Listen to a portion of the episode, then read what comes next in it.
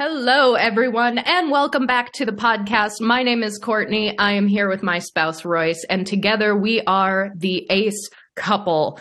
And quite some time ago, I picked up a fabulous book called The Reckless Kind. I went in not knowing too terribly much about it. That was by my own choice. I like to go in and get surprised by whatever I might find but it was recommended to me because I was told there is a disabled ace character. And if you have been a fan of the podcast for any amount of time, you know that is extremely up my alley. But I was very, very thrilled to find, in fact, that there were just so many other topics and themes that were so oddly hyper specific to me that I, I had just such a fun time reading this book. And we are thrilled today to actually have the author with us here today. So please introduce yourself and then let's get into it. I'm so excited. Thank you so much. Uh, my name is Carly Heath. I'm the author of The Reckless Kind. I am uh, a uh, writer,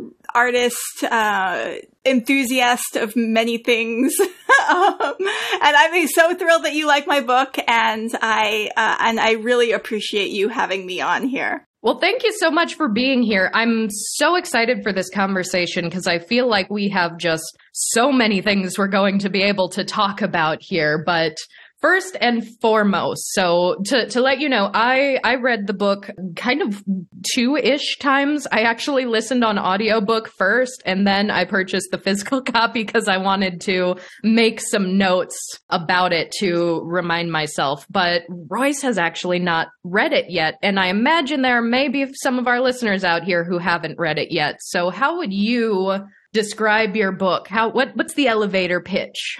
Okay, set in 1904, The Reckless Kind follows three queer teens who live in a rural Scandinavian village and they defy the expectations of their uh, little village in every possible way. They leave their homes, they go off uh, on their own to the mountains and uh, eventually have to, in order to maintain their way of life, they have to defeat the town patriarch in the region's annual winter horse race. It's about love, it's about being true to yourself despite the oppressive town society situation. And it's about three friends, really four friends, because Fred's kind of in there too, who are all very, very different with all very, very different forms of trauma, who cope with their trauma in very different ways. And despite the prickly edges that each brings to the situation, they tolerate, they appreciate, and they strive to be as supportive as possible to each other. And that really, really came through. And when you say that it's about love, what I especially appreciate about your book is that it's about different sorts of love also it's not just one narrow definition of a romantic love even though that is a bit present there too is for a couple of the characters yeah asta is struggling trying to struggle and find her way towards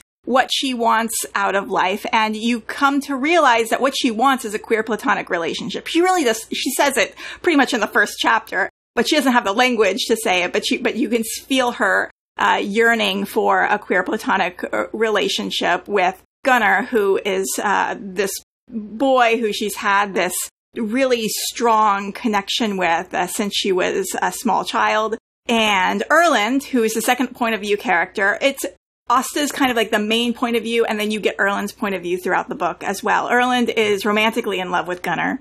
And, but there's also the friendship, love affair, love story uh, that develops between Asta and Erland as Asta and Erland become closer. And so there's Asta forming that platonic relationship with him, and then Asta forming another platonic relationship with Gunnar's brother, Fred, and then her love for the pig, who is her child, who is oh yes, which I relate to completely because as someone who has farm animals and who uh, loves animals. My animals are my babies. I love them. I definitely feel a connection with animals more so than any human. I, I feel a connection towards like a random raccoon that like is walking across a fence. I'm like, I love that raccoon more than I can ever possibly love another human and I see it for like two seconds. And, um, but so that uh, strong, intense love for an animal is also uh, prominent in the book. Yes. Oh, Carly, you are speaking our language. Uh, first of all, farm animals, yes, love them. I was a zookeeper for a number of years, and I had so many just really special relationships with some of the more farm-esque animals in our petting zoo because oh my goodness the the goats were so affectionate. They were like i love those goats more than most people love their dogs.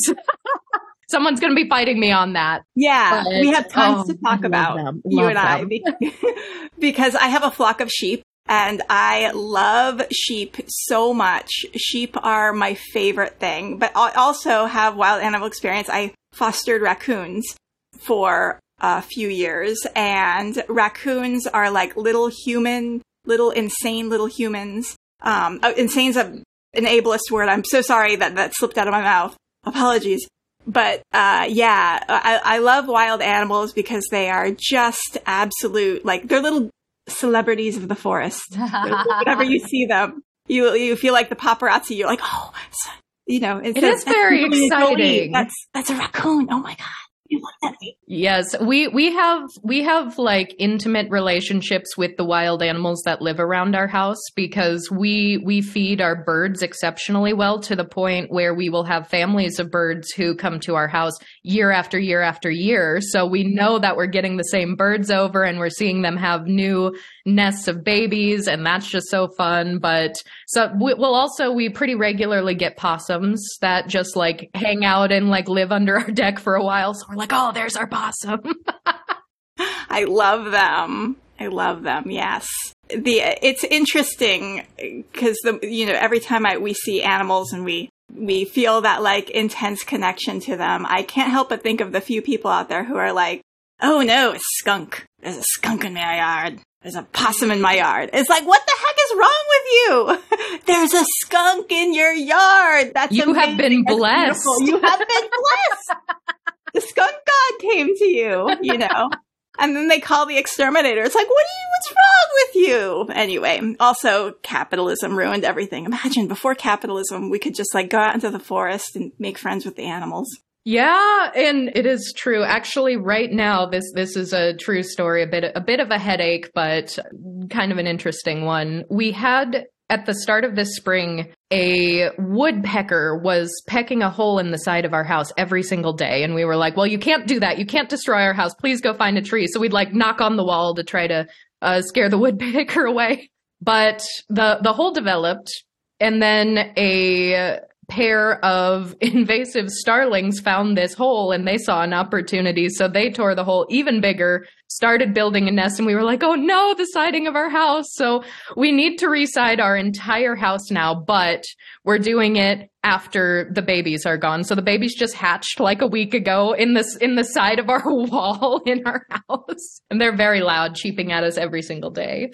So cute and this this sort of love and respect for animals and this need to have a relationship with animals that isn't abusive in in things like horse racing is, is a prominent theme in your book. So tell me about how how you incorporated that into the book amongst all these other themes of queerness and disability yeah. Um, you know, it's one of those things that it's a lot of when I, when I write, it's me. Um, so it's not even something that I'm consciously about. It's just like when I'm writing, I'm writing my, me and my, uh, personal thoughts and worldview and everything. So I am vegan and I'm, um, I have a rescue horse and I'm very much against the mentality that you dominate and um, you know, force your animal or your, or your horse to do your bidding. Um, I'm much more into the uh, spiritual, positive, like encouraging, nurturing sort of relationship that horse people form with their horses. Um, and so, and I'm very much a fan of basically the principle of horse training that is that really goes back to the days of Xenophon, like thousands of years ago, who is the original um, horse trainer who wrote on horsemanship, um, and he was trained by Plato. The idea is you basically just give rewards for when your horse does what you want it to do, and then you ignore if your horse is doing something that you don't want it to do. And you, everything is about your horse, um, wants to be with you and work with you because you are a nice individual to be around and it likes you and you, and that is the relationship that you're forming.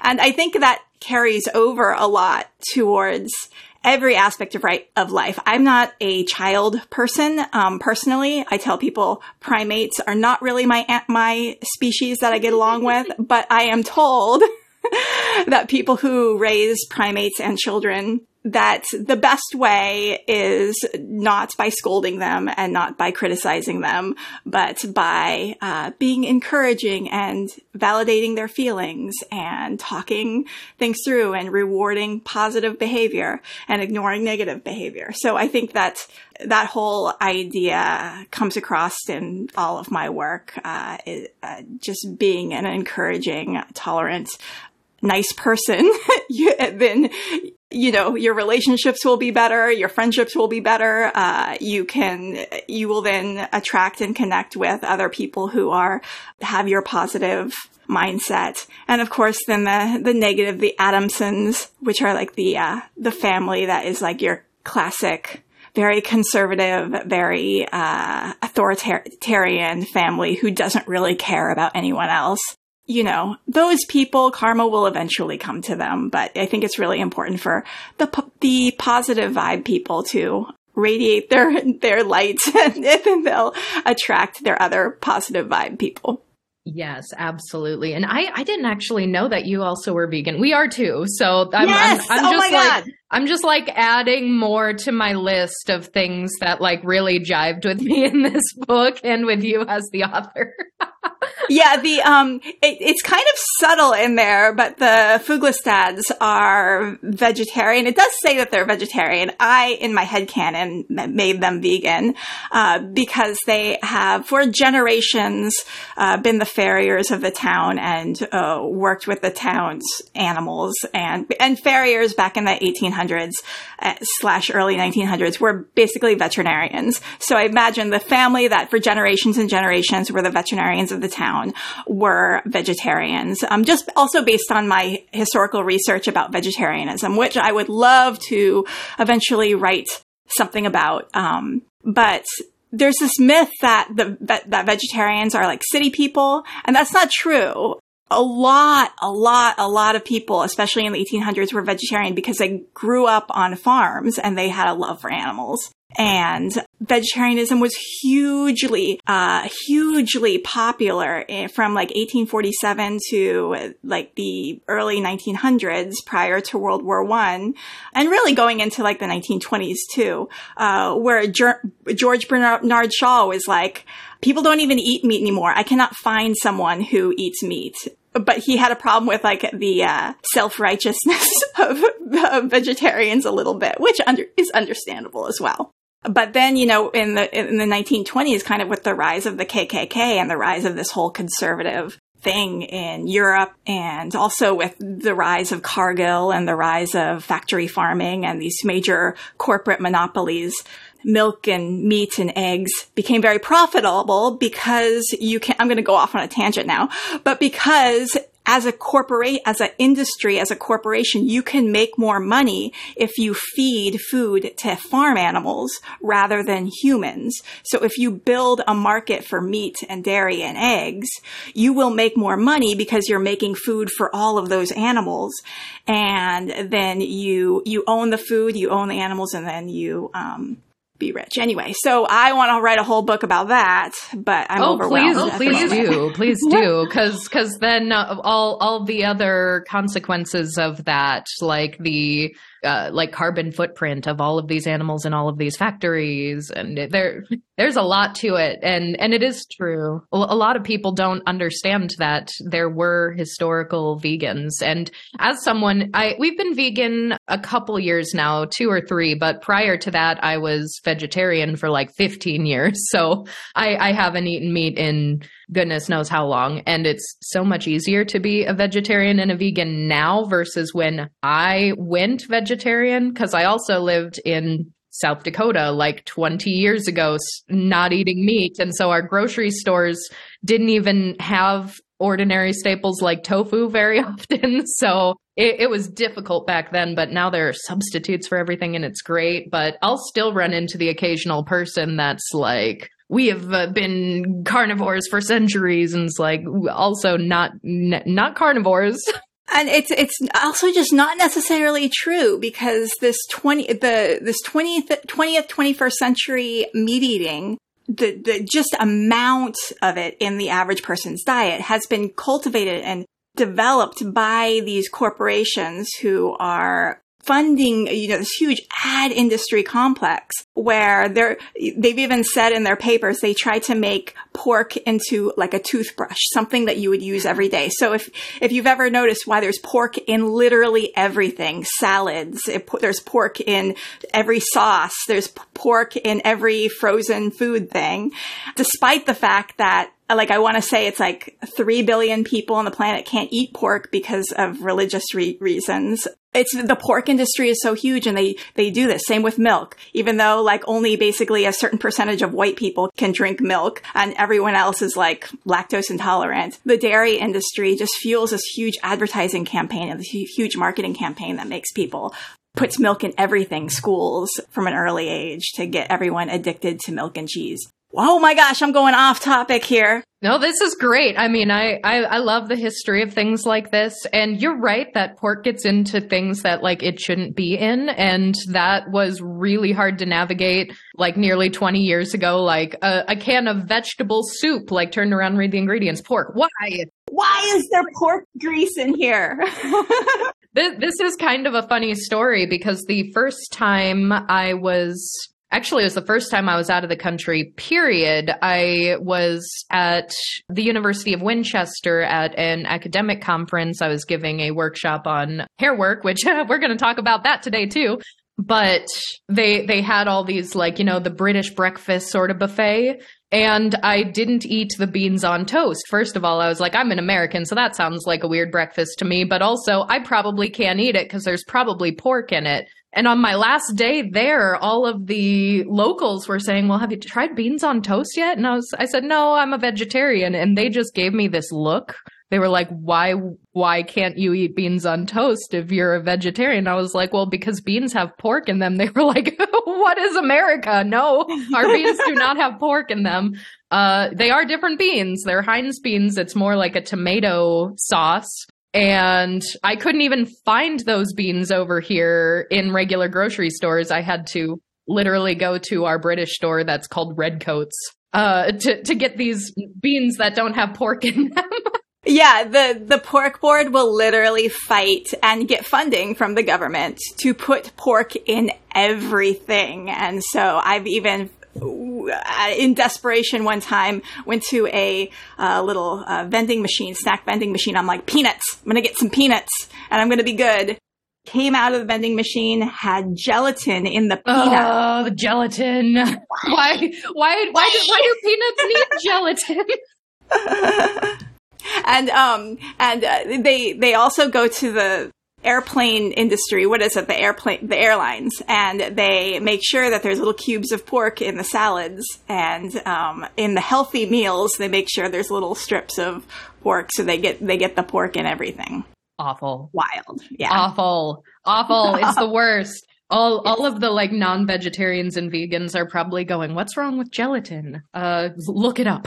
yeah, just Google gelatin. We don't want to talk about it because it's really gross. Oh my goodness. This this is great. So I I I want to put a pin in the yeah. hair work and the hair jewelry. But one thing I really really want to talk to you about is the fact that this is a historical fiction. So there are always going to be elements, especially when you're doing representation for marginalized identities, for disability, for queer identities, I imagine there's a natural impulse to want to like really do right by them and and do good representation, but sometimes you might be conflicted by the time period you're setting something in. Uh, one of that can just literally be the language. They might literally not know the word for this thing, but also it could be bigotry. It could be, you know, in a small uh, Scandinavian village, it could be really bigoted ideas about where disabilities come from or and so what what was it like navigating that for you and where did you decide your balance was between accuracy and positivity yeah. So it was really uh, hard in the early, early drafts of the book as I was, you know, writing some of it and then sending out it out to critique partner, partners and beta readers. I kept getting feedback like, oh, Asta's in love with Gunnar. And I was like, ah, people are expecting this to be a a romance between Asta and Gunnar, and that's not what's happening here. So it, in one way, it forced me to become a better writer and get really, really specific on the emotions and the um, and finding the wording to describe Asta's experience in, in a way that p- other people who might not be tuned into what kind of what's driving Asta would get. You know, because the aces who would read it and be like, "Hi, I know, I know exactly what's going on here." but the general, you know, the general hetero reader, and even the the cis gays reading it, were like, "She's in love with him," or even worse, this is a huge problem with the publishing industry right now, and also just a problem I think in the queer community right now. It is uh, the misogyny, and it's she's fetishizing him. Mm. And I'm like, that's a big problem that that's the first place that you go when you're seeing a, a female character talk about how she loves and admires and thinks she, he's so handsome, um, and that you go and that he's gay, and that you you're like fetishizing. Okay, so we need to unpack all that, and I, I definitely go in into in the next book I'm writing. Like I'm unpacking that whole uh, thing there, um, trying to unpack the misogyny in the queer community. I think that's that's something that we need to, as a writing uh, literature book type space, really like dive into but so yeah, it, it forced me to get really, really specific, get really, really, um, put it on the page, but I can't, I can't say asexual. I can't say queer platonic because it's 1904. So finding the way to do that and being tricky about that was, um, was a good exercise, good, like, you know, working my writing muscle a little bit. Um, but then there was a lot of research. I just can go and research queer stuff and disabled stuff and medical stuff in old, old books for ages because it's like so fun. And Google Books makes it so easy because you can just go on books.google.com. You can search specific time periods like 1800 to, you know, 1895 and look for random words like vegetarian or, um, in the case of looking for queer stuff, they didn't use homosexual. They used like uranist, uranism. And then later, Edward Carpenter, who was this early animal rights activist, queer rights activist, from like the 1880s to like 19 teens. He wrote a lot about gender and sexuality and um, and he, he used the phrase homogenic love and wrote a pamphlet on that. So um, so kind of pulling the wording from that, you know, getting into that mindset and all of that was kind of like part of the process. But it took many, many drafts to get it to a place where the average person could could read it and then feel and know what Asta is feeling and go, oh, this is what she wants, not, oh, she's in love with Gunnar, she's fetishizing him, or something stupid like that. Yes. Well, that's, I'm so glad that you went through that process of obtaining feedback and reworking it so that there isn't any gray area in the interpretation of it. Because I have had the critique with other books, other types of uh, quote representation that I have kind of felt like it's a cop out because I've seen other creators say, well, if there's an absence of romance, then that's just good enough. But maybe it's not a romantic story to begin with. So what we've noticed is that allosexual people, be they queer or not, just interpret things in a romantic and often a sexual way, even if it's not explicit. So that's sort of the default baseline assumption is that something will be heading towards a romantic and sexual relationship simultaneously. So if you do not make it absolutely explicit by either in something more modern using the word asexual, using the words queer platonic, you need to do something more to make it so that there isn't really an argument because that kind of manifests in fandoms and whatnot of saying like, oh well, sometimes if it's you know two two men who aren't in a romantic relationship and if an ace says well they aren't in a romantic relationship and this isn't sexual sometimes we'll get accusations of oh well you're just being homophobic. It's like not no not really. So I, I i did notice that more so than i think any other book i've read to this point without using the words there was no question about it to me. And i i think that was just very very cool. I, I i want more people to be able to learn from that and implement that because it was very first chapter I got the impression I knew who the ace character was. That that was kind of another thing because when someone says there's ace representation in this book or this TV show or this movie, I intentionally do not go to look up who the ace character is because I want to know if I can even determine who the ace character is on the page. Uh, but there there was no question about it here, and it came up multiple times. And so, are there any any sort of scenes or writing tricks that were sort of your favorite to play with to get this idea across to readers? Oh gosh, you, you, know, I I wrote the book like 10 years ago, so I'm, I mean, I wrote it 10 years ago, but it came out in hardback uh two, uh, 2 years ago um now, and so I'm like, "Oh gosh, you're asking me to remember things." But I will say that as someone who is ace, didn't realize I was ace for a long time. The experience of looking at someone and finding them beautiful, but in an aesthetic sense as a, I am an artist. I want to draw them like, oh, or I could just, oh, look at that picture. That's like a gorgeous person. And then thinking in my head, oh, is that, am I finding them beautiful, gorgeous because I'm like sexually attracted to them? I had just assumed that was what sexual attraction was. That if you look at a beautiful person, you find them beautiful. Oh, you must, that, that's what that is. No, like unpacking the difference between aesthetic attraction and sexual attraction, which I realize I don't feel sexual attraction.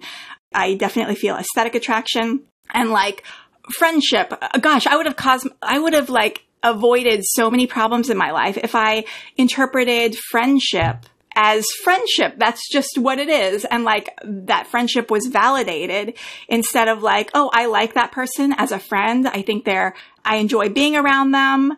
I don't, you know, just because I enjoy being around someone doesn't mean I'm sexually attracted to them of course, they might interpret that that way and then push someone into a sexual relationship.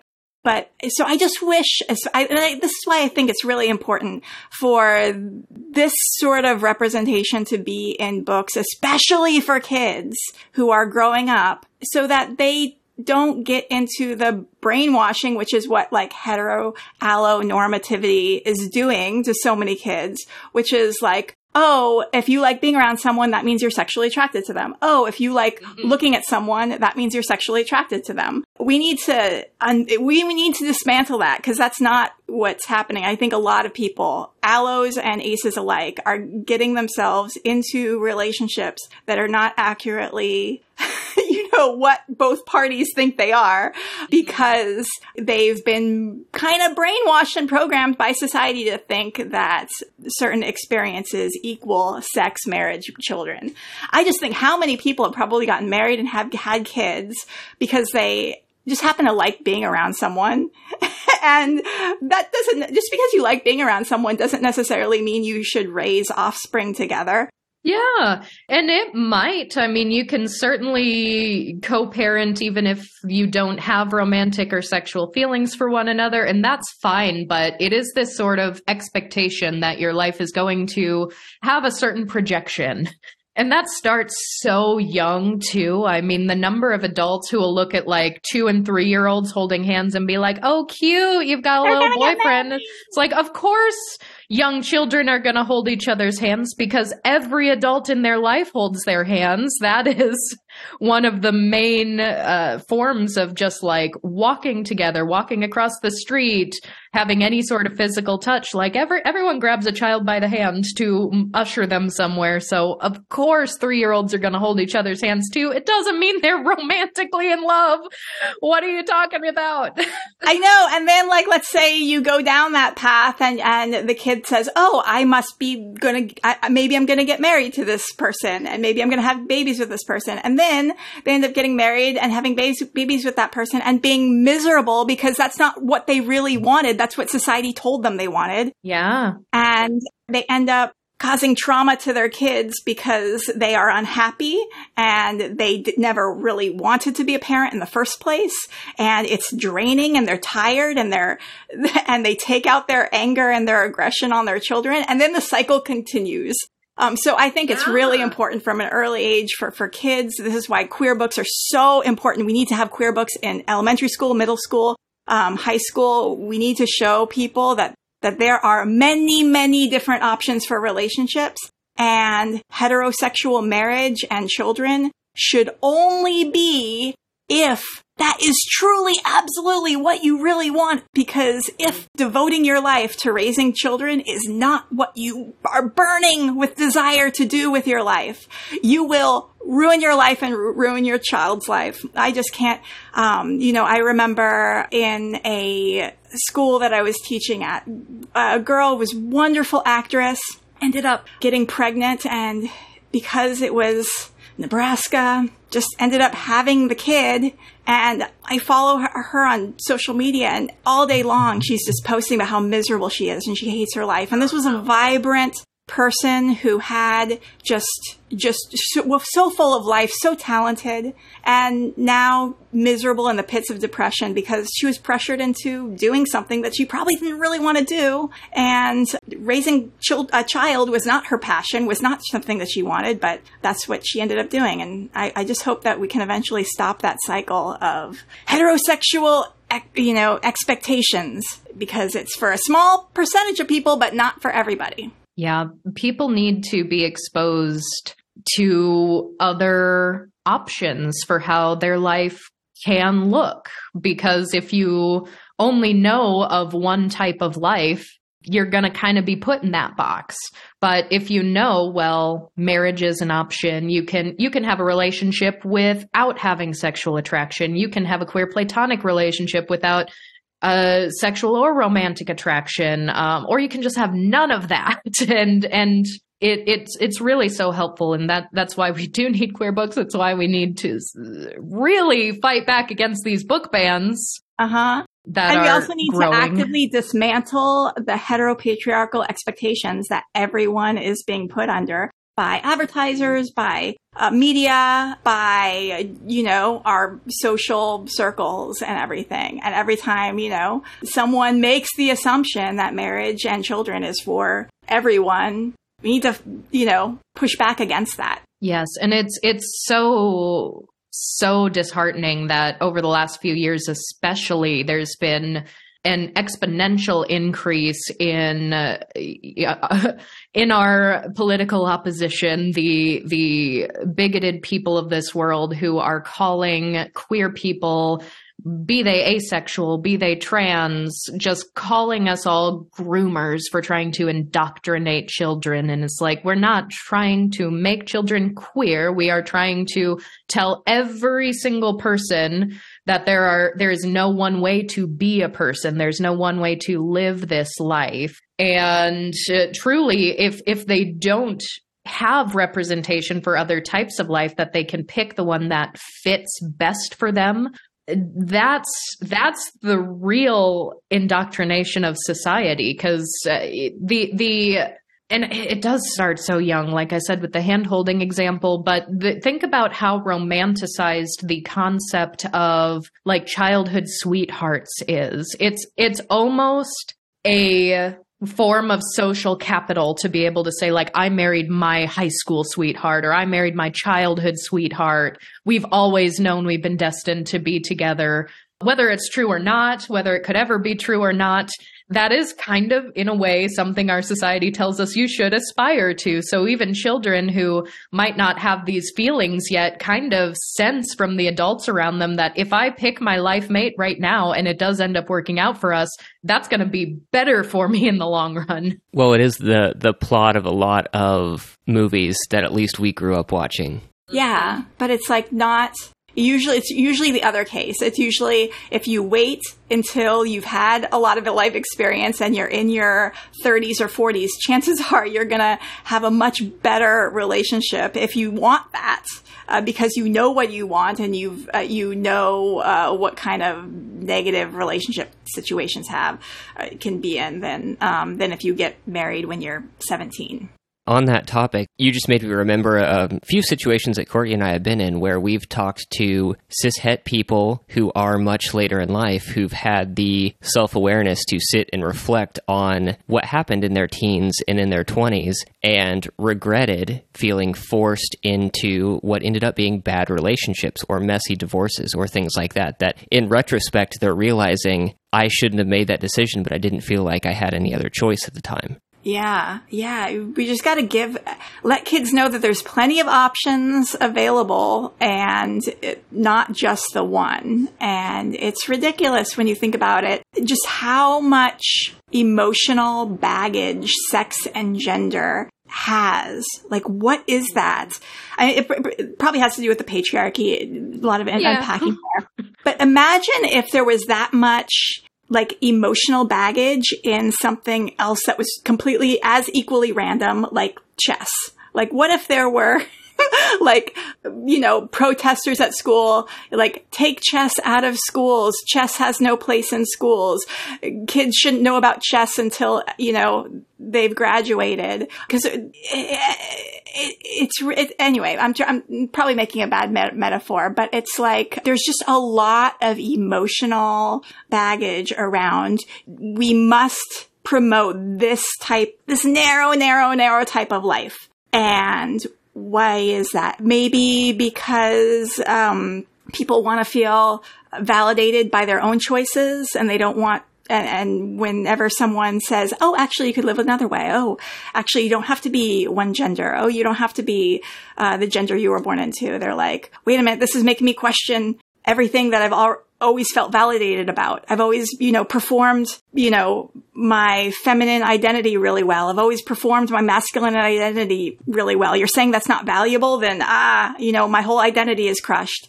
I don't know. There's something around. I, I don't know what the exact situation is, but it's wild and um, a school that I was just giving like a talk at like a year ago and giving out free books and everything.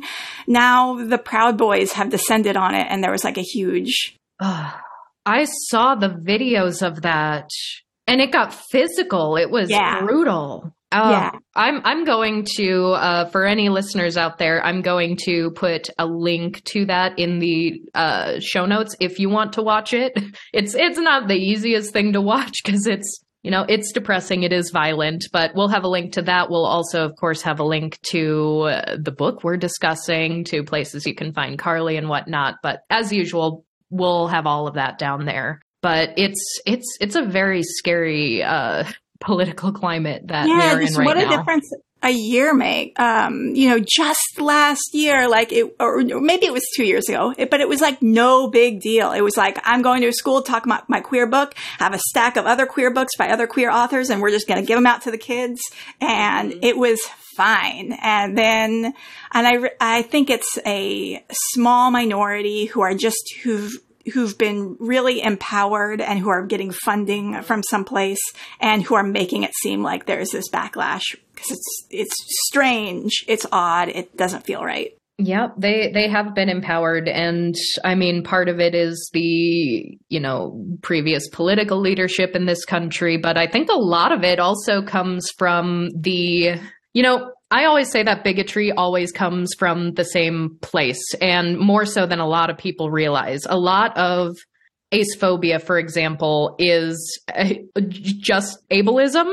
It's like, oh, there's something wrong with you. Fix that. Like there, there is strong, strong overlap between acephobia and ableism, and there's strong overlap between acephobia and transphobia. It really all comes from the same place. And when we are coming off of not the pandemic, because the pandemic is still here, I would like to remind everyone, but as we're coming off of all the mask mandates, all of the the state of emergency as everybody's starting to move on, so many people got away with overt ableism that really af- affected people's health. People died. People have become disabled from long COVID because a certain percentage of people just did not want to wear a mask. A certain percentage of people just did not want to get vaccinated, but they got away with it. And now there are, I know there are some places local to us, some certain cities that are trying to create ordinances for like, in the next pandemic we have, nobody can require us to wear masks. And like that's being put into legislation now. So the, these people got away with harming disabled and immunocompromised people. They got away with their dangerous ableism. And now they are emboldened. They think they'll be able to get away with all the other forms of bigotry that are sort of all coming from the same place. So I think the history books are one day going to start making a connection between all these, you know, once in a lifetime events that we've been living through. Yeah, I mean, I think the answer, and I, I, of course, there's not just one answer, but I think uh, media and books that promote kindness is and empathy is going to be really, really important to f- push back against this because I before this call I was talking to you about like my internal like love, like my, my chest just wants to break open with talking about how my love for our flag means death. Mm. and I think that's like a, such a great example. We needed that. We needed our flag means death. like, thank goodness it came when it did.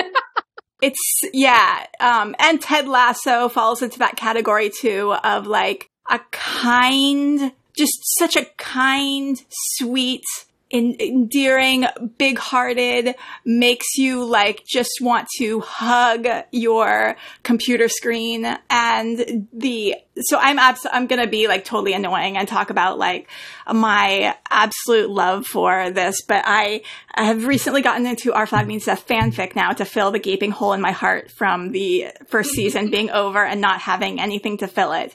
And there is this fanfic I just want to tell like everyone to read. It's called All You Left Me Was a Pearl. And it's novel length. It's 87,000 words. It's like season two like as I'm reading this, I'm like, this is season two. like, like I, this is season two of Our Flag Means Death. I'm experiencing it right now in this book. I just, I want to make sure I get the name of the, the thing and the author right. All You Left Me Was a Pearl. Uh, let me see if I can get the author name. I want to say it's Just Standing There is the author name. I'm sorry if I got it right, wrong, but this is my favorite thing in the entire world right now. I'm obsessed with this fan fiction. It's so well written. It feels like the characters. It feels like as you're reading it, you're watching the show. It's so absolutely sweet and funny and sexy. and like, um, it's not like fanfic where it just like goes straight to a story and then there's porn for like 30 pages. It's, mm. it's not really a porn fanfic. It's, it, it, it, so far there isn't any like sex yeah, there's no sex so far. It's all just like the character development and the main story is like Stede has tracked down Ed and Stede, um, secret of on the revenge is he had built like a secret door and a secret passageway on the revenge. So he like sneaks in there and he leaves little presents for Ed because Ed is not ready to accept that Stede is alive and returned because he still has a lot of anger. So it's just like he's leaving little presents for him. And then I've kind of finally got to the part where they're, they're like had a conversation and they're like kind of starting to make amends. And anyway, it, my heart, like every time I'm reading this, it feels like it's like a ray of light expanding inside my chest. It's so sweet.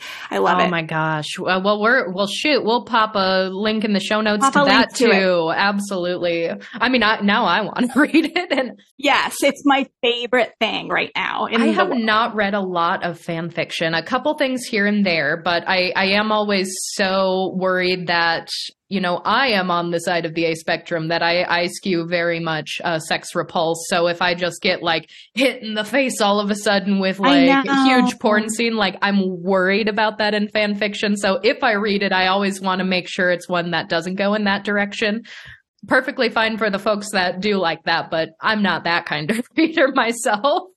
yeah, I'm 99, you know, I'm only partway through this one. I'm 99% sure this one is probably not going to have like a sex scene in it. It seems like if they do it, it's going to be like the variety of sex scene that would be on the show, which is kind of like a I imagine if there was ever sex on Our Flag Means Death, it would be kind of a fade to black sort of situation or like a, mm-hmm. you know, it would just, it would not be very explicit. Right. But so that's kind of, it feels, it feels like the show, just everything about it feels the characterization, the, the dialogue, the, the way everything is worded and very funny. And it like just has the same amount of jokes as the show where it's constantly like, like joke, joke, joke, joke, joke, you know, sweet, endearing scene. I think, uh, someone described the show in this perfect way, which is like it's plotted like a sitcom and the jokes are absolutely ridiculous, but then the character development is like a drama. And that's why mm. the show is so good. Mm-hmm. Yeah, it's it's got a lot of heart. It really does. So, I, man, I, I want to read that fan fiction now, but I also want to go back and watch the first season again.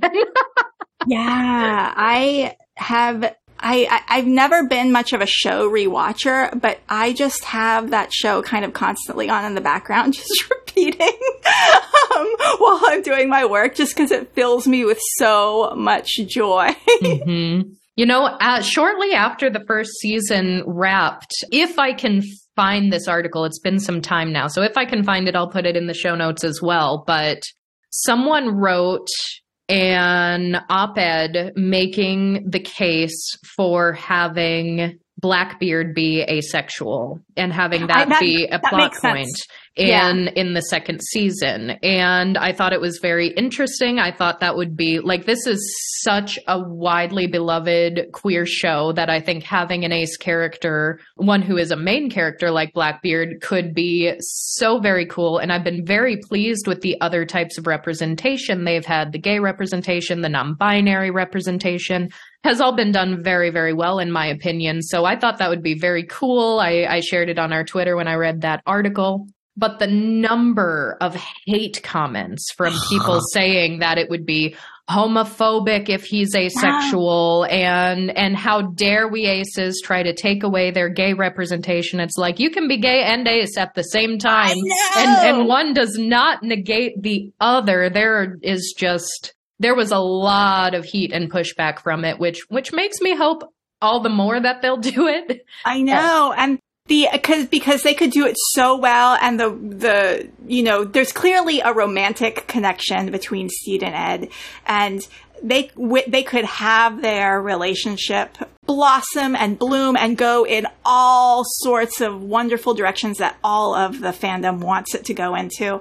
And Ed could be Ace, and uh, then people would be like, "Oh, Ace isn't just Sherlock. I don't know. That I'm thinking of this terrible. yeah. Well, it, it would it would be so interesting for his character as well, which is very much in line with the conversation that we were having about the societal expectations, and and really, it's it's the compulsory sexuality that everyone grows up thinking that they must have a sexuality, usually heterosexuality, but sometimes it's like heterosexual or homosexual. Pick between the two because those are the only two options, which we know is not true. But with Blackbeard, you have this character who immediately, when we're introduced to him, society has this expectation that he is this, you know, force to be reckoned with. He is this big, scary, frightening, like very mythologized person.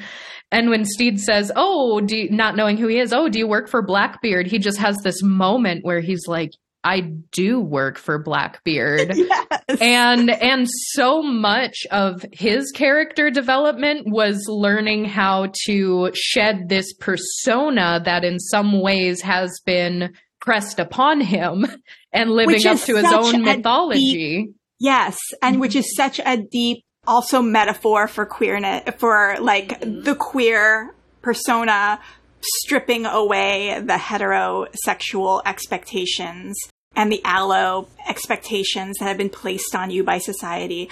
The show goes so many places that are so complex with their characters that I just have never seen in like a funny haha, you know, uh, show. Even like, you know, you think of a show like Schitt's Creek, which I love. I love, um, I think it's great and it goes kind of with a little bit complex with the characters. And so that's kind of why a lot of people like it. But like our flag means death just goes childhood trauma, you know, uh, um, masculinity, uh, the expectations of masculinity, um, you know, colonialism. Like it goes so, and it goes so deep into like the core of each character and not just like the main characters, but the side characters like Jim and Oluwande and even Buttons who in my, I've been working on a, I, uh, our flag means death fanfic. So Buttons plays a major role in my fanfic. Um, but like e- even like the most ridiculous character has like so much complexity in the core of them and it's also brought to life by the actors. Anyway, I love the show.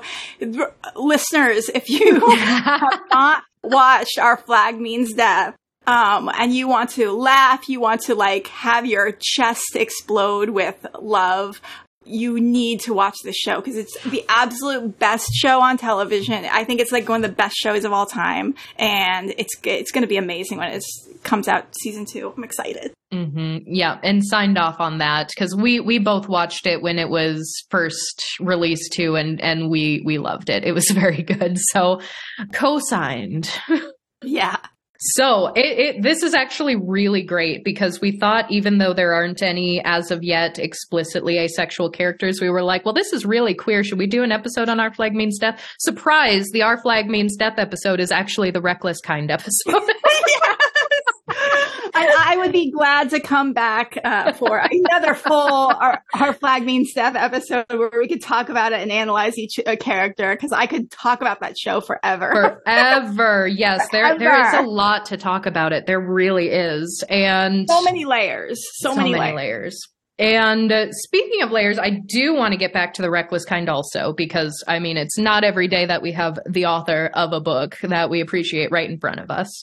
It's only every other day. I kid, I kid. But so we talked a bit about the the queerness and navigating what it was like writing that without the word. I also wanted to talk about sort of that same journey, but by the disability, the disabilities you represented, because we have Asta, who's a character who was born with her disability. We have a character who has become disabled uh, through injury. So we have sort of a couple of different journeys and different accessibility considerations for them, but it's also still 1904. So medical science isn't what we're used to today. So tell us a little bit about what it was like writing these disabilities in a way that felt real, but also respectful. Yeah. So my, a fascinating thing for me I, think because it unlocks some ideas about our perception of reality is reading old medical journals, which is like a favorite pastime of mine, and finding these doctors who are describing a disease or a condition or a disease or an illness that nowadays we know what that is, but at the time they don't have, they don't know what it is. They're like, this is weird. This whole family, they have a white forelock. One eye is blue, one eye is brown, and the kids are deaf. what's what's going on here? This is weird. And you know, the trend towards old timey medical is either demons. you're you're not God fearing enough, or you know they uh, they must have some vice. They must have some vice that is manifesting as this this illness or strangeness, and that they are, especially as eugenics starts to become a thing, that oh, this is a, uh, a negative trait that is you know an undesirable whatever. And so in Asta's case, she has Waardenburg syndrome, which is a genetic condition that has that leads to someone having an atypical appearance, usually like a white forelock, uh, one different colored eyes, one blue eye, one brown eye, or in the case of Asta's, one kind of greenish eye, one bright blue eye. Instead of having like a cupid's bow, like kind of a flat upper lip, and either losing your hearing progressively or um, having no hearing in one ear. And um, so she's, you know, a- as a woman in a society where society values women based on their appearances.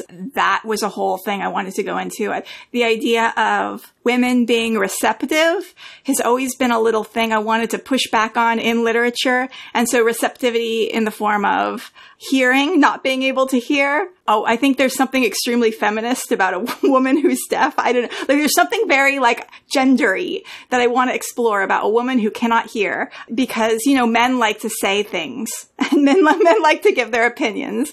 And so I love the idea of like a woman not being able to to hear their, you know, the, a man's, you know, a thought. So, so that's something, there's something delightful about that. I know. I, so I'm, I'm also hard of hearing like Asta. I, I, I, gosh, like I haven't worn hearing aids in like a while just because I don't care anymore. Fine, whatever. I can't hear. I don't care. Talk louder if, it, if it's really important to you. um, but um, so that is a whole thing I like to explore. Um, the whole idea of a woman not being, not looking the way that's desirable is a thing that I like to explore. So her betrothed Niels tells her that she should be grateful that he has chosen her. He wants to, he, he wants to marry her. And she feels a certain way about that. And she doesn't, doesn't know initially how to describe how she feels about that, but she's definitely in her, inside herself feeling a certain way about the idea of gratitude for this guy because it's not doing a thing for her. And so, um, pushing back against all that, pushing back against the you should look a certain way, you should get married, you should be grateful that someone has chosen you. Uh, she dyes her hair in a way that doesn't hide her a strange hair forelock, but emphasizes it more. Mm-hmm. And so that was her kind of like little moment of, um, you know what, fuck society, that sort of thing. Then there's the second POV character. Erland has anxiety, anxiety and stomach ulcers from having anxiety. And that invisible disability is, you know, that Erland should be cared for and that his disability is just as valid as everyone else's. Um, that's sort of a, a thing that's that's explored in there. And then also Gunnar has multiple disabilities, which is something that is extremely common in the you know 19th century early 20th century because like literally everyone had multiple disabilities because working on a farm you get uh, with animals around and also with lack of medical stuff um, so many people were disabled at various points in their life. And it's wild to me that even in old timey literature, just disabilities are not really covered in characters other than like either they get magically healed or they uh, die. Mm. And yep. it's like a lesson of some sort so I wanted to explore like, no, people get, have multiple disabilities. I, in my personal life, even though I'm not like a 19th century person, I'm just a person in society. Like me and every person I know has multiple disabilities. Like I cannot think of anyone who doesn't have multiple disabilities in my life. Like, uh, yeah, it, I, I, no one, no one I know. And, but you, you, when you watch TV shows, when you watch, read books, like disability is so rare. And so when I was sending this out to get published, I did get a lot of feedback like, aren't you going a little bit overboard? Isn't this too much trauma? yeah. And I'm like, dude, are you not like living in the world right now? Like I have many of the things that Gunnar has. I broke my arm, um, and now my arm is kind of bent, and I have broken back, and uh, so I have kind of a lot of the things that are in the book. And the characters are also inspired by people I know and concussions. Fred has concussions and everything. And it's like, that's life. That's reality. That's, um, and it's weird that we think that it's rare because it's not. Mm-hmm. Oh, yeah. There are so many more disabled people than anybody thinks. yeah. And also there's people don't, don't don't label themselves. And I find, I struggle with this too, because I struggle with labeling myself disabled. But like when I think about it, there's so many things, like I have, you know, kind of lingering post-concussion things. So, um, just taking uh, the driver's test was hard because I, there was someone like talking behind me and I realized, oh wow, since my concussion, I cannot write and have noise at the same time because I mm. cannot focus on like answering this driver's test question because there's noise in the background. And I, you know, I wear hearing aids, so I'm not going to be able to. Oh, I had this situation actually happen at a uh, conference where they had like this mix, this author meet and greet thing at these different tables. And prior to the conference, you know, I let them know I'm, I'm hearing impaired and they're like, Oh, do you want a sign language interpreter? And I'm like, that will not be useful for me. Uh, cause I do not know, know sign language and I'll wear, wear my hearing aids. And they're like, hey, like, hey, can you have like captions around or something? They're like, no, it's not going to really work like that. It's going to be at like tables. And so I went into the conference hall and there's like 80 people in this very loud echoey conference hall and we're all at like little tables and there's like five people at like each table and we're supposed to like talk to the people at the tables and all at the same time and i'm like i have no idea what's going on right now um, i hear noise and no words and i i do not I'm not able to do this. And, um, but that's just kind of like an example of like, no one would think, oh, we're just going to have like this huge like author meet and greet thing for educators, room of like 80 people, and that's, we're just going to assume everyone can hear and process this. And uh, yeah, so th- I think the world is by default kind of ableist. Not kind of, but very. Yeah. Yeah, it is. And unfortunately, not a lot of event organizers know how to accommodate a wide range of disabilities because much like queerness disabilities are also themselves a spectrum. People can have different amounts of of hearing loss. Um, and so if someone says oh well you know i need some kind of accommodation because i am hard of hearing uh, it doesn't surprise me that they offered a sign language interpreter, but that is not going to be the answer for everybody. It's not a one size fits all answer it's great that they had that as an option, but it, it, didn't help you and it wouldn't help a lot of others. And same thing with anything else blindness, uh, mobility considerations. It is different for everyone. And, and that's why it is also refreshing to be able to read in fiction we have multiple disabled characters, we have multiple disabilities represented. So it's not just sort of the one token character that this is our disabled character and they can always 100% be taken care of in this one specific way and then they're good.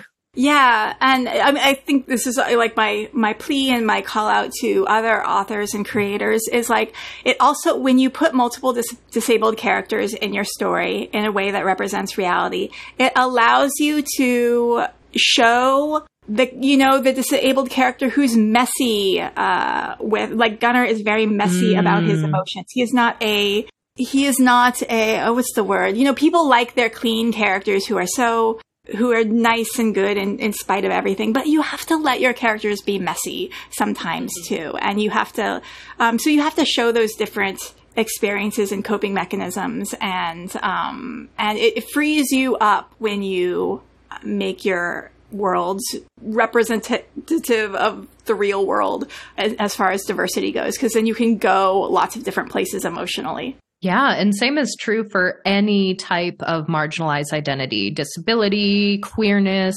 race.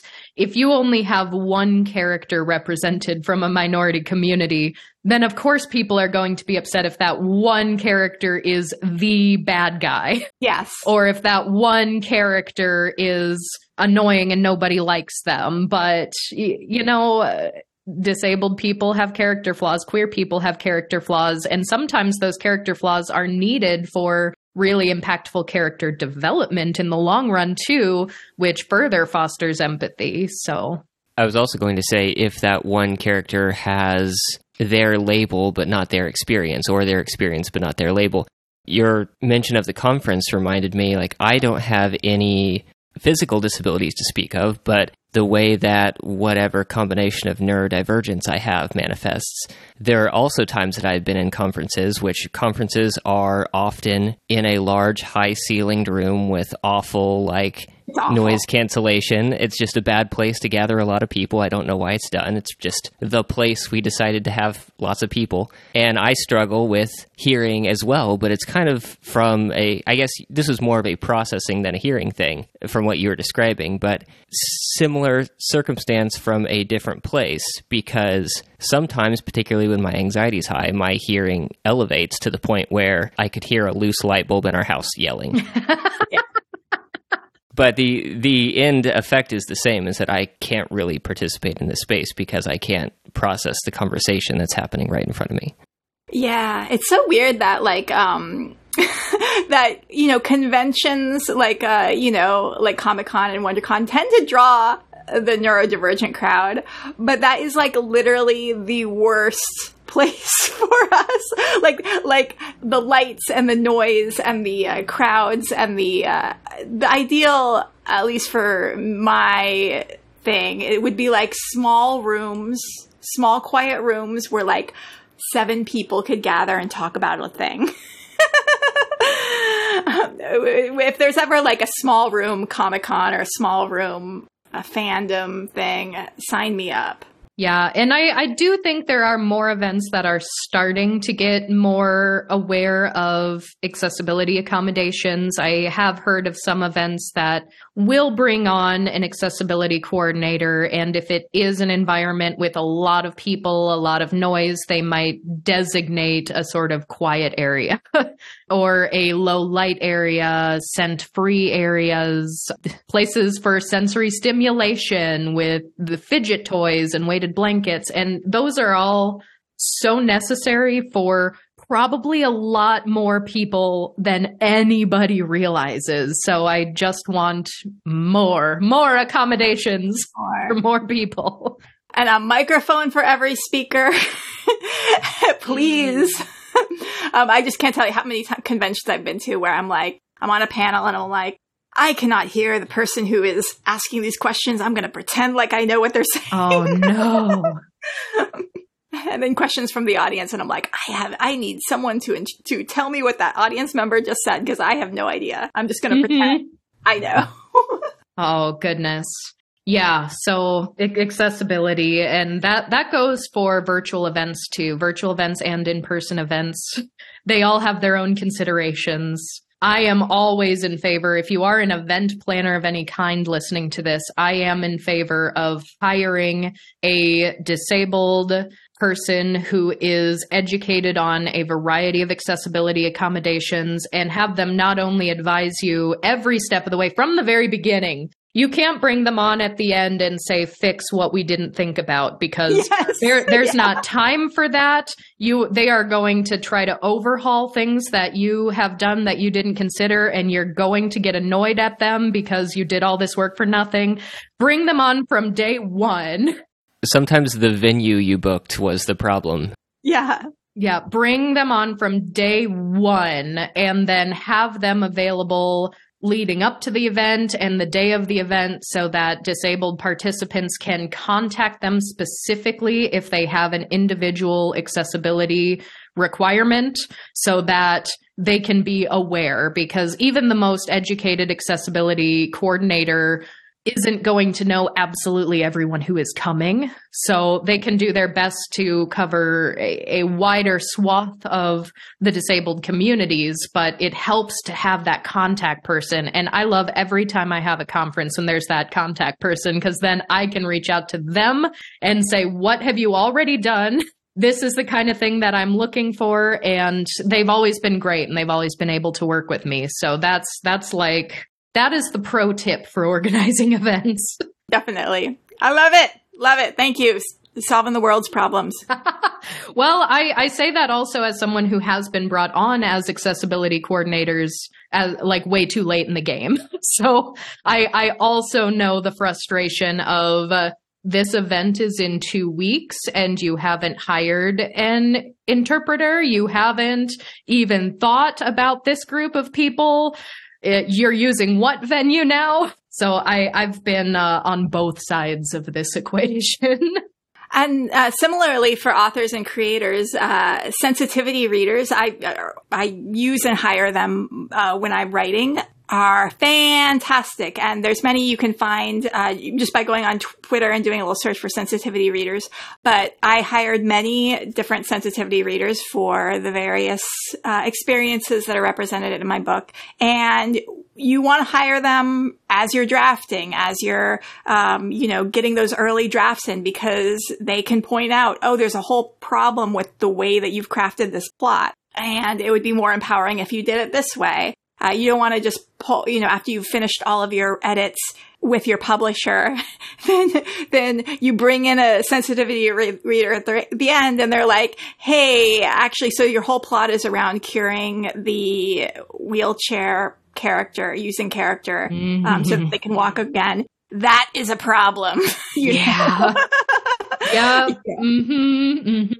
So yes, sensitivity readers. Yeah, have them early on in the process and think of them as authenticity readers. Think of them as readers who are going to uh, create more nuance, more depth, more just make your work higher quality and not cliche and Oh yeah, and think of them as a partner too and not someone who's like going to you know nitpick you or bully you into changing your story like they they are there to make everybody's experience elevated in in your art. Um, so yes, one thousand percent. Especially especially if you're writing about identities that are not your own that you don't have personal experience with because every single one of us has our own we have our own gaps in knowledge for other groups of people because there's only so many people that we know personally in our day-to-day lives and some of us grow up in areas or time periods where we're a little more sheltered than others. And as long as we're open to that feedback and willing to grow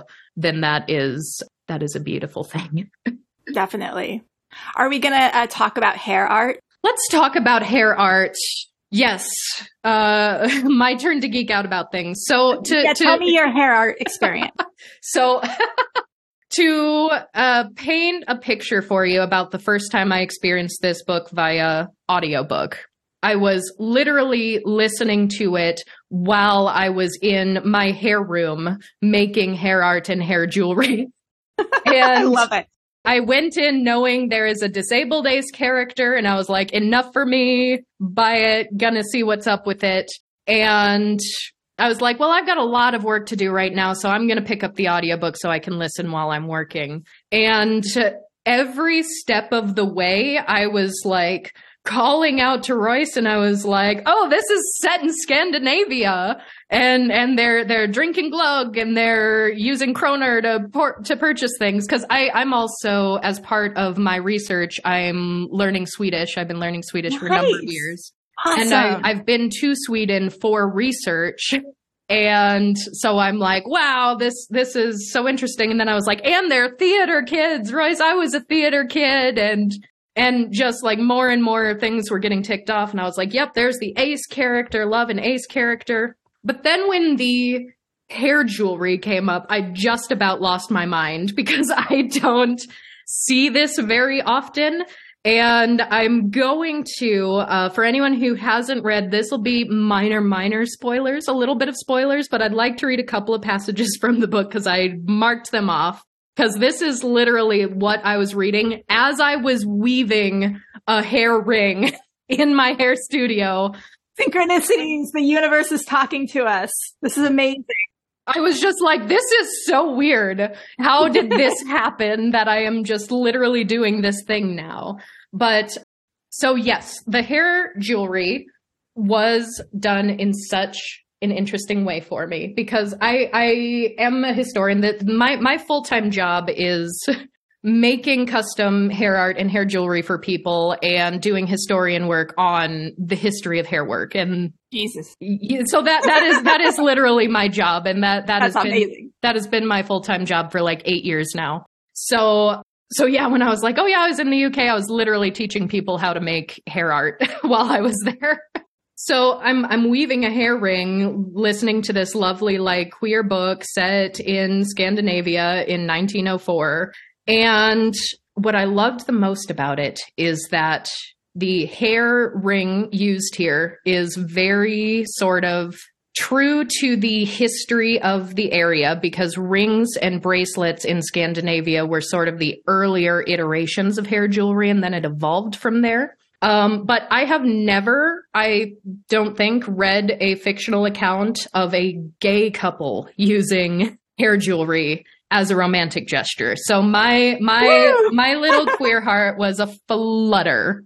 So I'm I'm gonna read this and then I am telling you all the things I love about it. But then, if I may, I would like to really geek out and tell you a little more about how these rings were uh, actually constructed. Tell me, tell me, yes. Okay, please. I will. So, here, this is your time to step away if you don't want the spoiler. You can always come back after you've read it. But uh, to be lawful in Muskox Hollow, both parties signed their name in the church registry. As you know, the Fuglestads have never stepped foot in a church. Sigrid joined our family with an old custom. Papa Fuglestad held up his massive hand and showed us the dark brown braid around his finger, a lock of each other's hair. Erland gasped, Holy hell, so if Fuglestad and I wear each other's hair around our fingers will be perfectly lawful? Emerging from the kitchen with a knife in his grasp, Erland sawed off one of his black curls, the hair splitting and coiling like fireworks.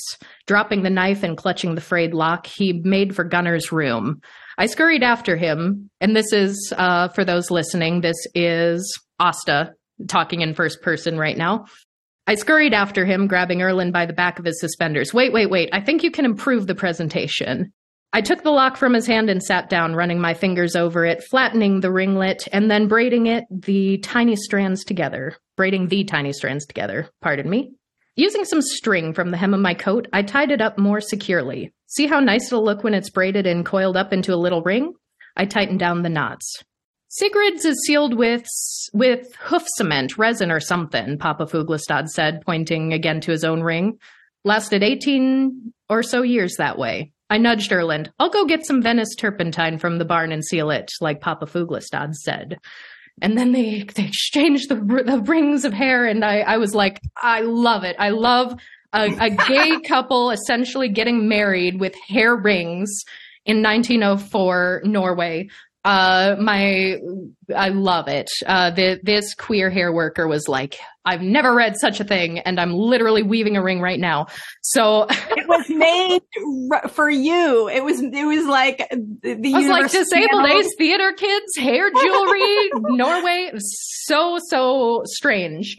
But I want to talk about the construction a little bit because as I'm reading this, and this is not an issue for historical fiction, so I'm not nitpicking. I'm just geeking out No, over yeah. how, how these are No. actually made.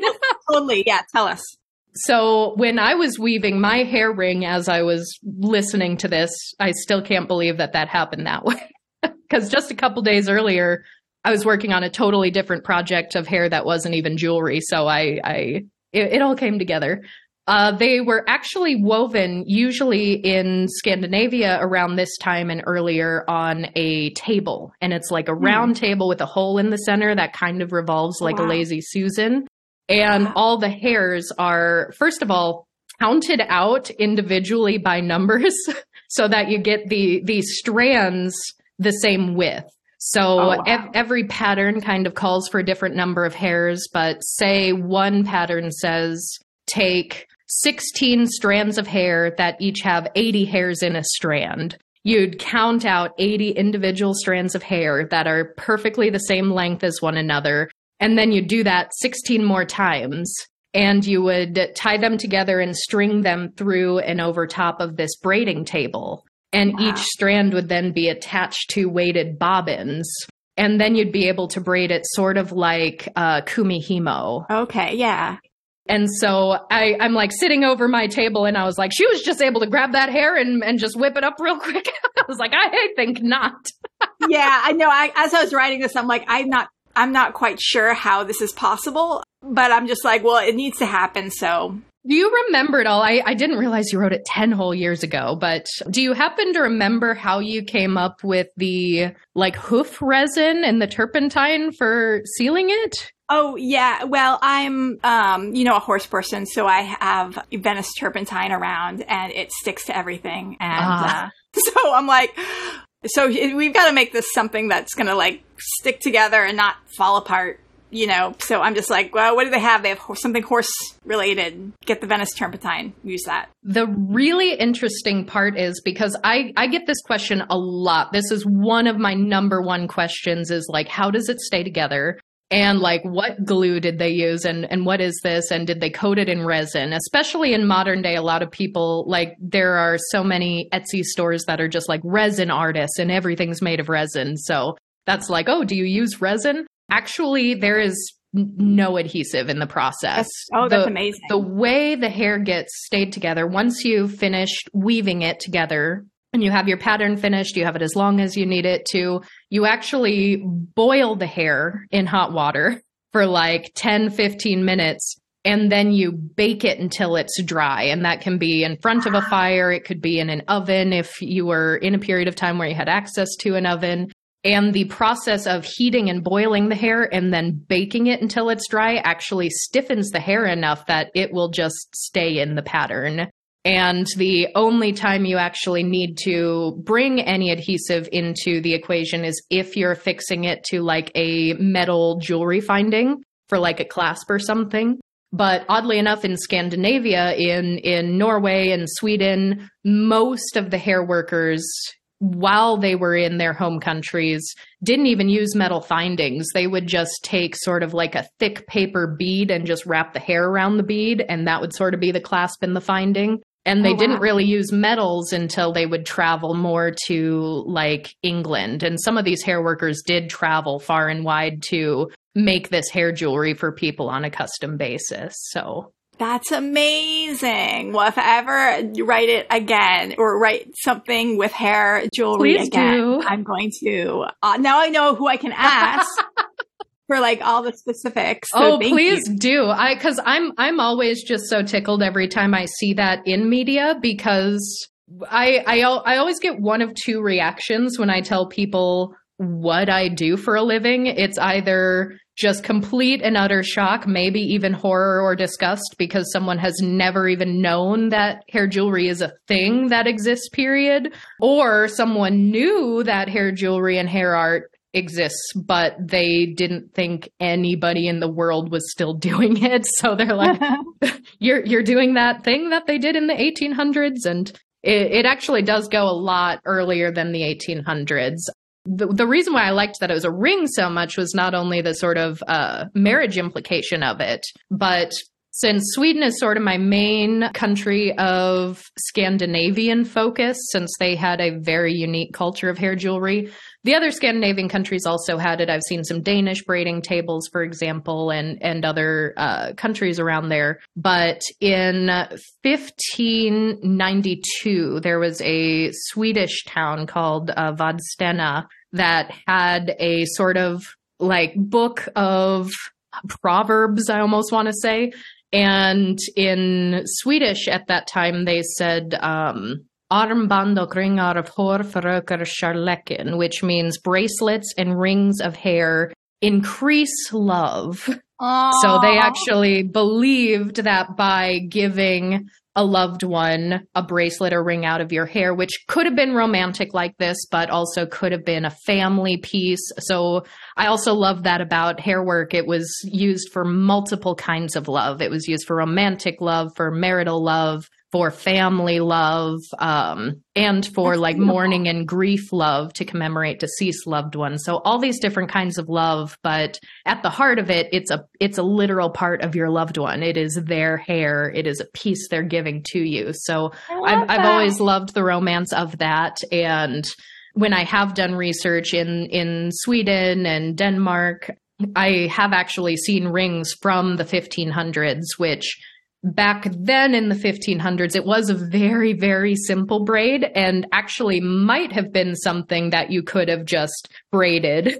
Uh, because it's kind of just like a three string braid, like under metal of a jewelry. And these were normally if if there was metal and gold, it was normally a royalty at that period of time. So in um, Rosenborg Castle in Copenhagen, you can see some of these really old rings. But by the time the 1800s rolled around, these patterns were so intricate. They were things that you can't just do by hand. They are highly, highly skilled, like workers who would even travel and make things for Queen Victoria and just like wild, wild history that I just, I love so much.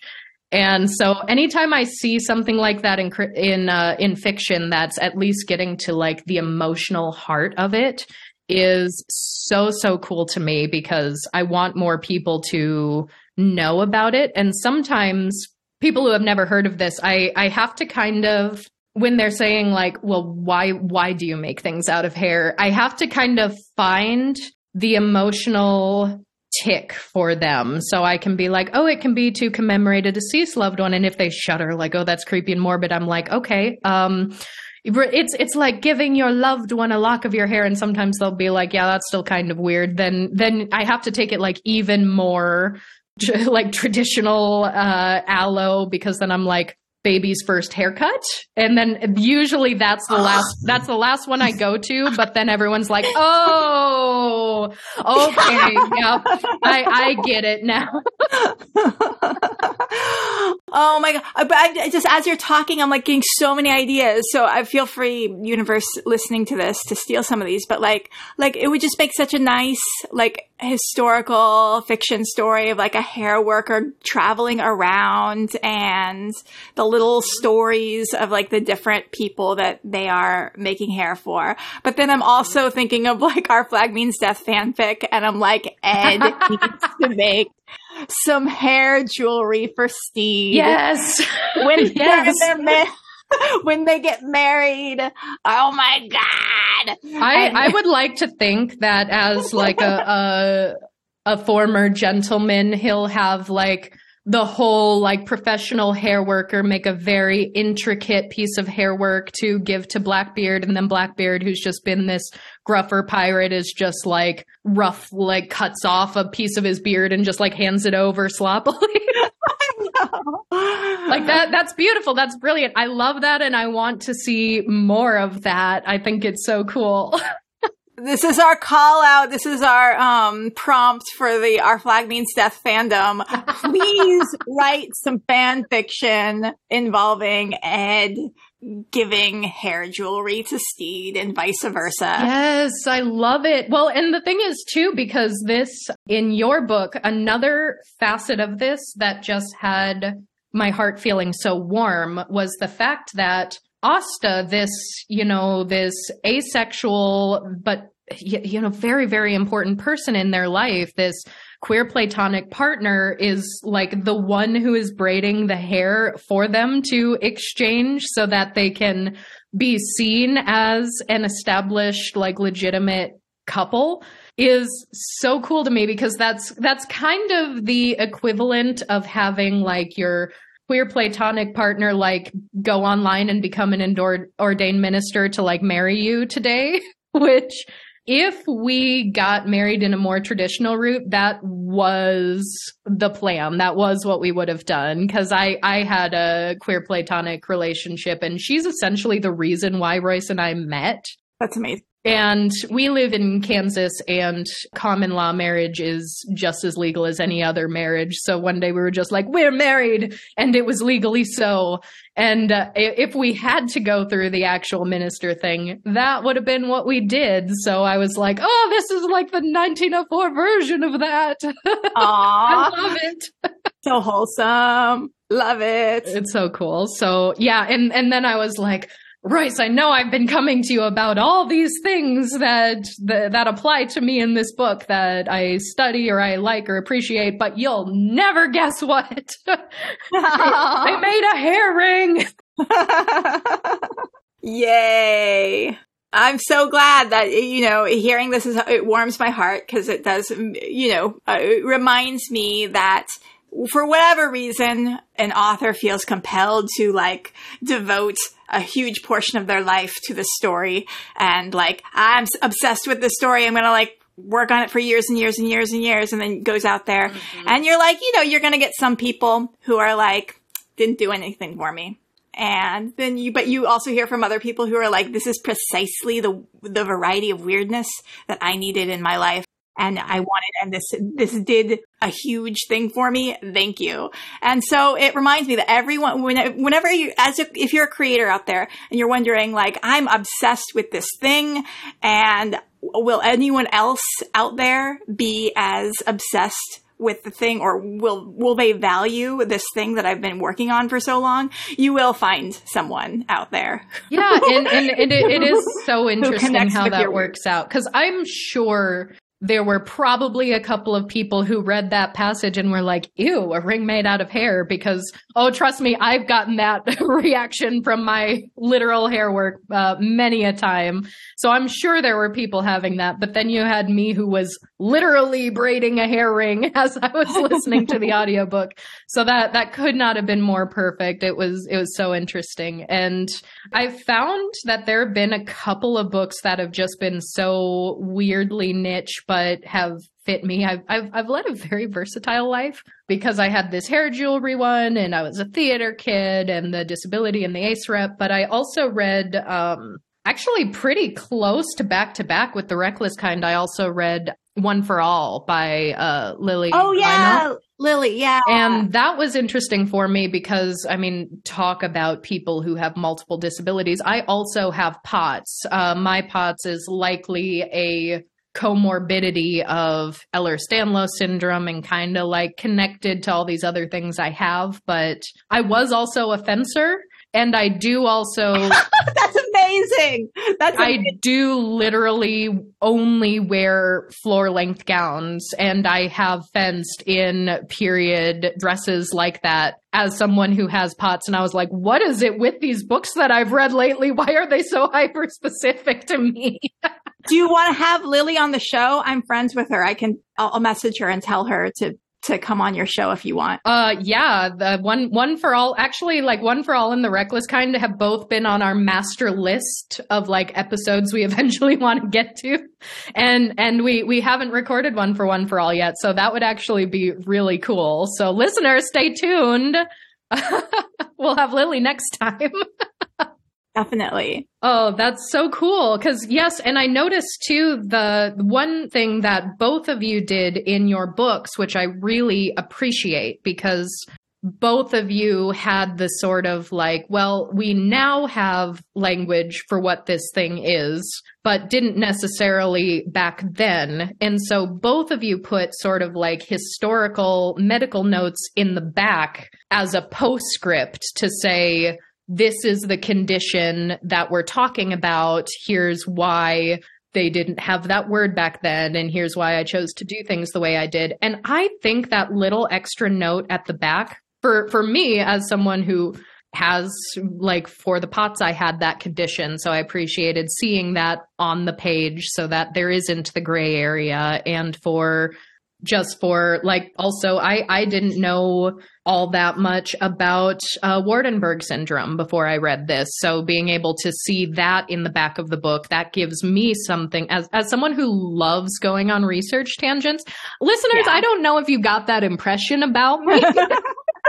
But as someone who loves to go on research tangents, love a good research uh, tangent. Yes, I love to have that vocabulary so then I can go do my own research and learn about, you know, the non-fictional side of it after seeing it in a fictional context. So I I love that both of you uh, did that, and I also love that for yours in particular uh, you you ended with a paragraph about the limitations of language, uh, where you did also say the word asexual. You said, uh, uh "Well, let's see here." Asta, a young woman finding her identity in a society that centers the heteropatriarchy, has no language to define key parts of her identity. Her Waardenburg syndrome, her asexuality, and her desire for a queer platonic relationship. So those words still got there. So even though people might be reading this, if there's someone who isn't familiar with the asexuality spectrum or QPRs,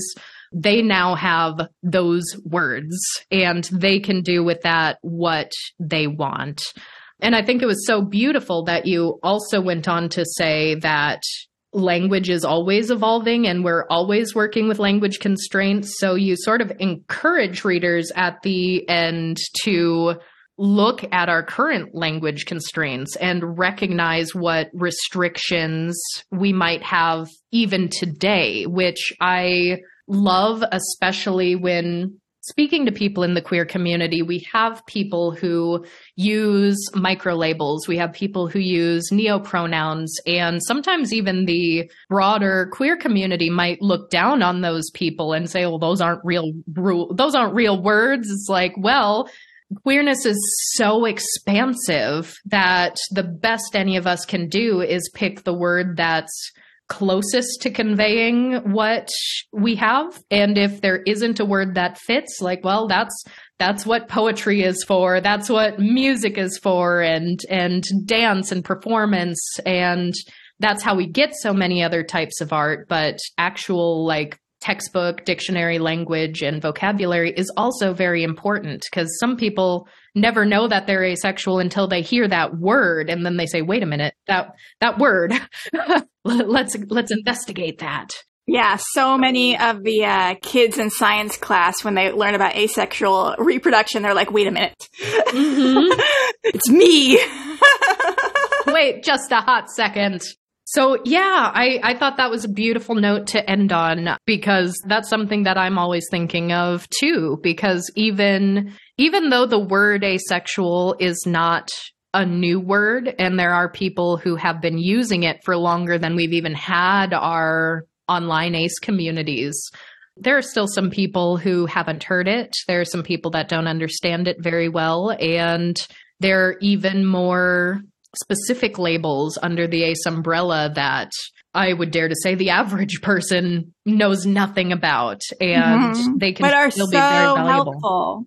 Mm-hmm. It's so helpful to know if are you aromantic? You, um, are you are you pro romantic? Are you um, pan romantic? Are you demi? Mm-hmm. Right? Like have all these words. And it's really disappointing when I hear people, especially in the queer community, especially in the publishing community, who seem to put a little bit of a higher uh, value on the cis gay experience. Mm-hmm. And, uh, you know, I should I say this? should I deliver some tea? Say um, it. I just say it. Of someone in the publishing industry of uh, an older generation who is a gatekeeper in a gatekeeping situation who wanted to test my right, I guess, to write queer stuff.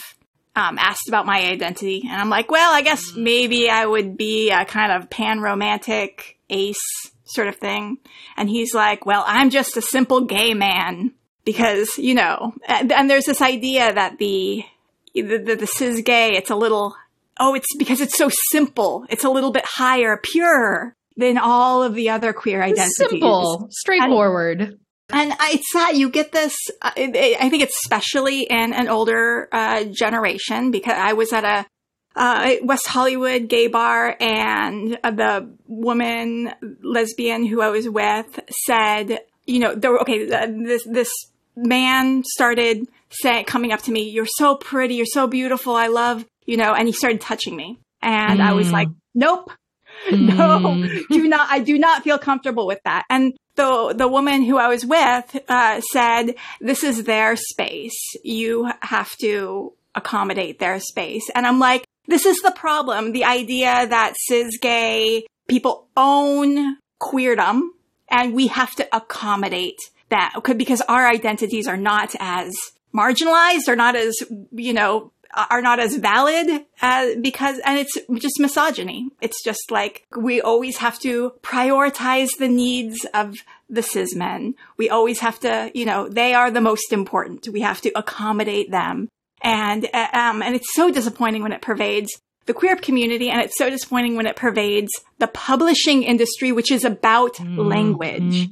And Mhm. it's about like finding the words for things. And so if you're only saying this is valid and this is not valid, ah, it's a problem. And we need to stamp that out. Yes, we really, really do. And it it upsets me that someone even felt like they had to ask, like, what are your credentials for writing a queer what are, yeah, story? what are your credentials? Because- because- certifications. yeah, well, that can also, I mean, not only the fact I I do really love and appreciate a good own voices story uh, because I think they're important. But if you truly have a diverse cast of characters in a novel, you're going to be writing something that is outside of your own experience, and that's where sensitivity readers really help to come in and you can still do it in a very uh, like sensitive respectful way. But there there's actually an ace author. I lost it. I have the book. I can't think of the title right now but a bunch of people just like slammed her online for writing about this this ace experience and not writing about it well. And uh, she was actually like felt forced to come out. She was like, I wasn't planning to come out, but hey, I am Ace. I hope you're happy. Oh god, it's happened to so many authors. It's really disturbing because a lot of authors, like, this is their artwork, this is their craft, and some people use their artwork as a way to explore elements of their own identity.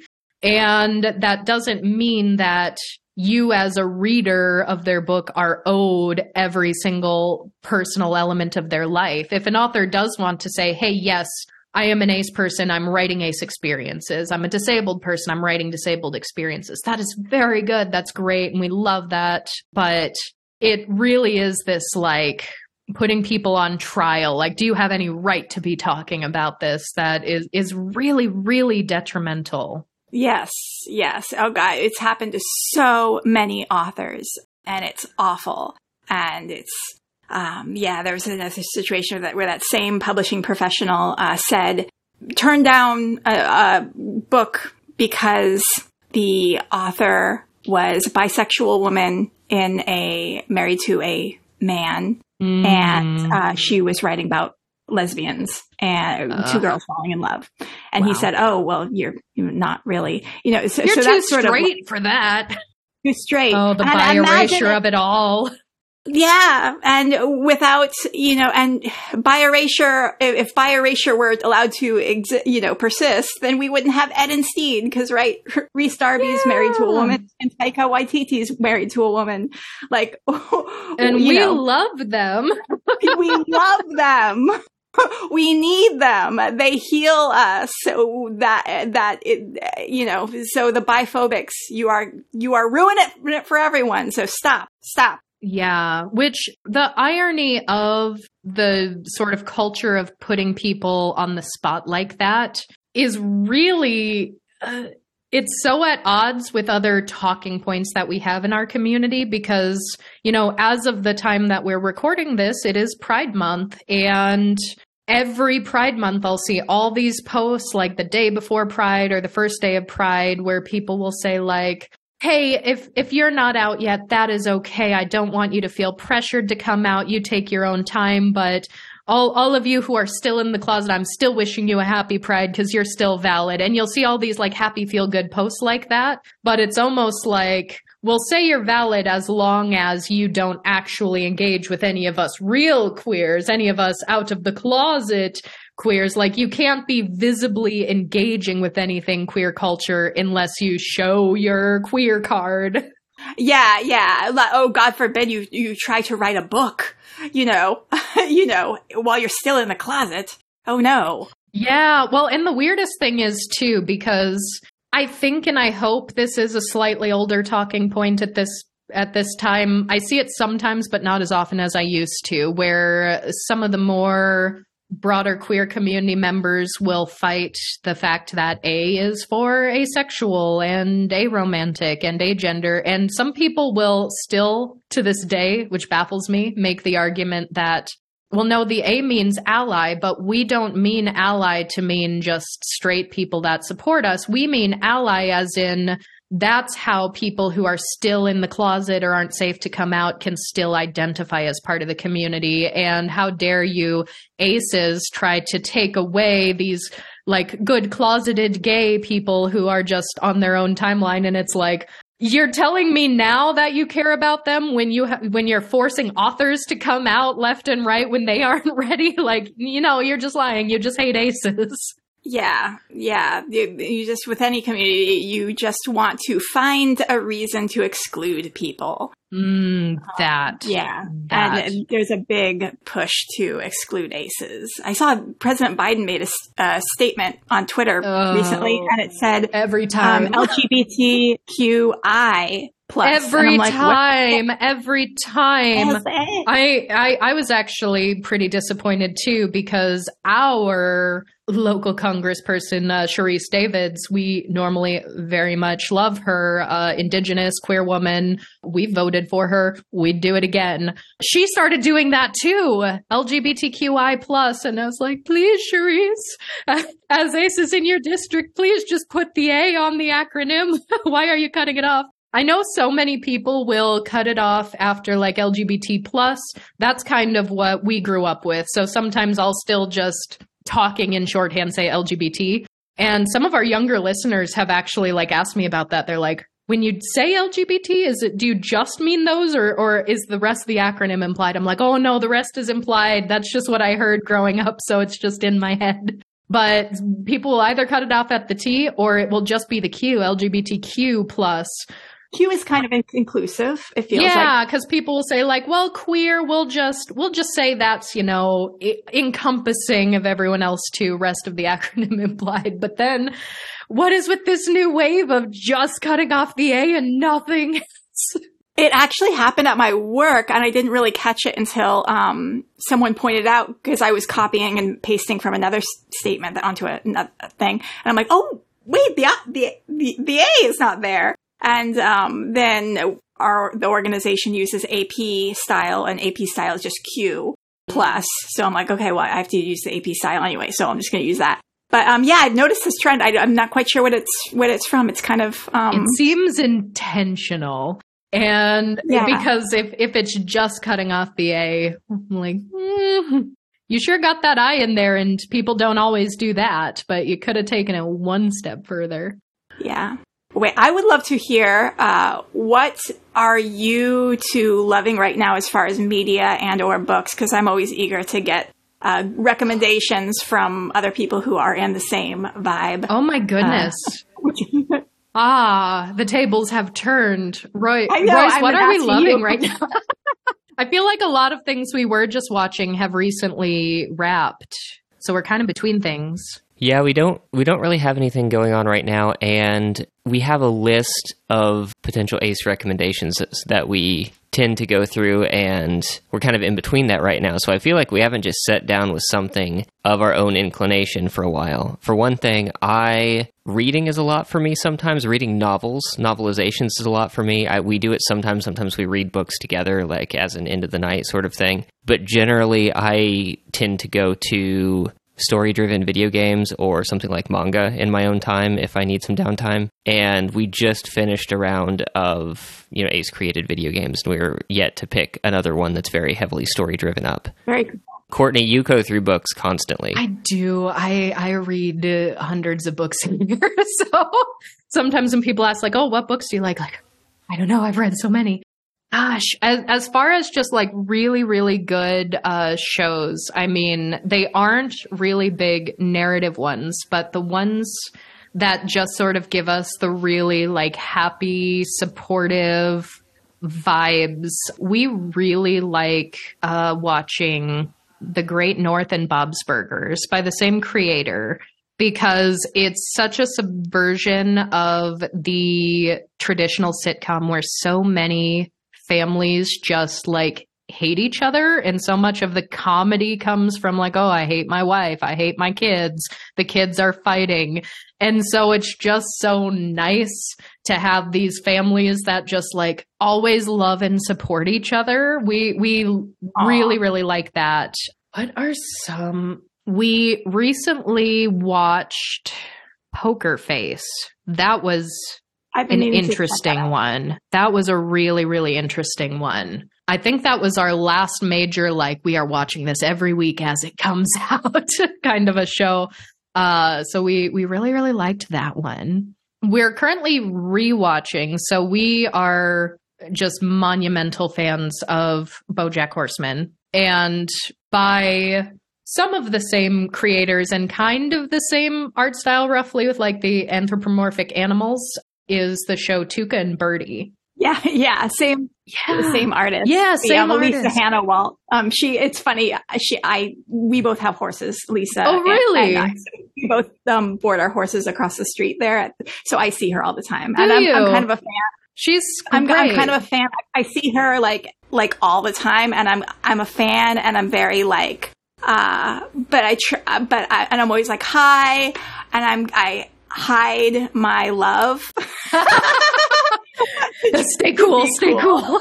but but when I'm when I find someone who also likes Lisa Hanawalt stuff, um, I'm like, I see Lisa Hanawalt every day, oh, she, you guys. she's she's brilliant. and the thing is too, because we we were devastated when we heard that Tuca and Birdie got canceled. We were we were devastated, and it was probably last summer that we was the an last time we watched little- it. But Little crossover with the reckless kind. Uh, Lisa Hanawalt has a Norwegian fjord horse. really, Yeah, named Juniper. Um, and so, like, basically, the horses in my book are like her, the horse that she rides. that's so cool. I Random. love that. That's just totally random. That is totally random. But yeah, we we just because we we've kind of gotten through some big shows, we've gotten through some big video games recently, and we're also just really busy because Pride Month, and I've got a lot of work to do, and we've.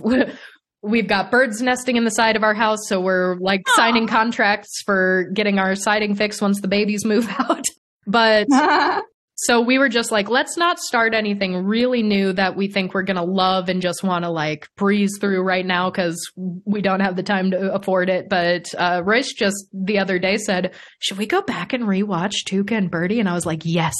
Yes, we should go back and rewatch Tuca and Birdie. So we're rewatching that now. What are, Royce, you keep the list of like things that are coming out that we are waiting for, like the next season of Our Flag Are- are you Death guys- we're waiting for. Um, Are you guys Good Omens fans?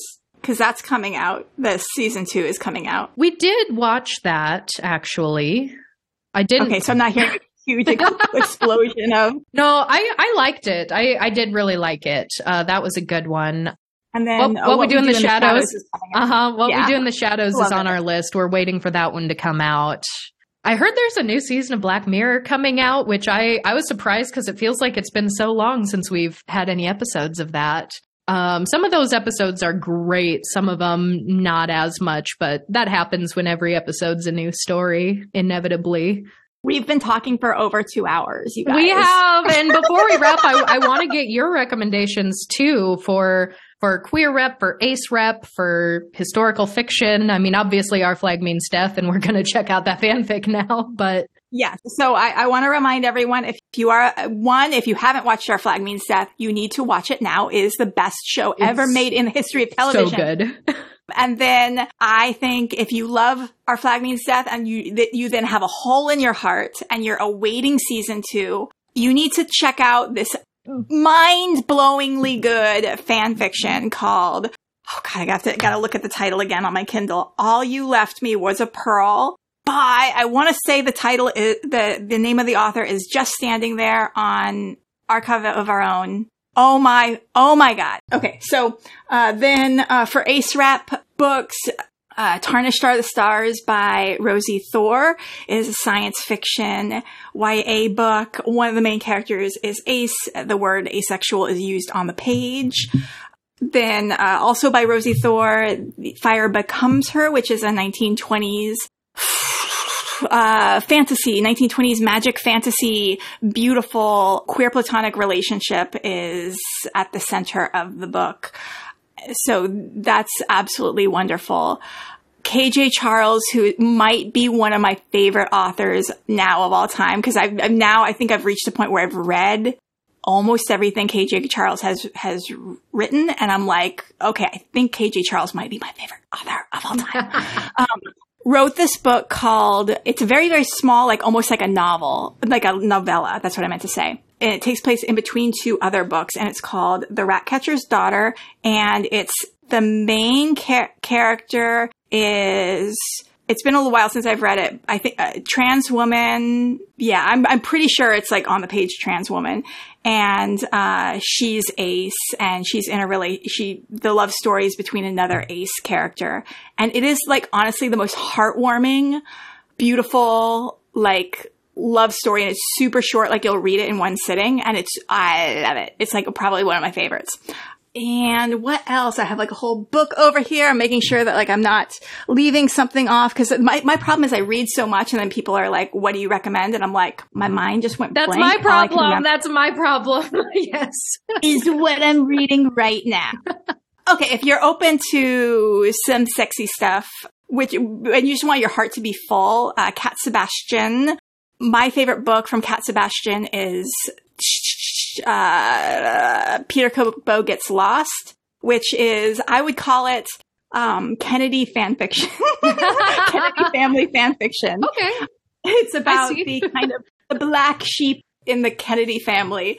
And it's a really good exploration and healing from childhood trauma. Uh, the, the son of this rich, uh, Massachusetts political family doesn't want to go home from college, which is a very universal experience because he hates his family. Mm.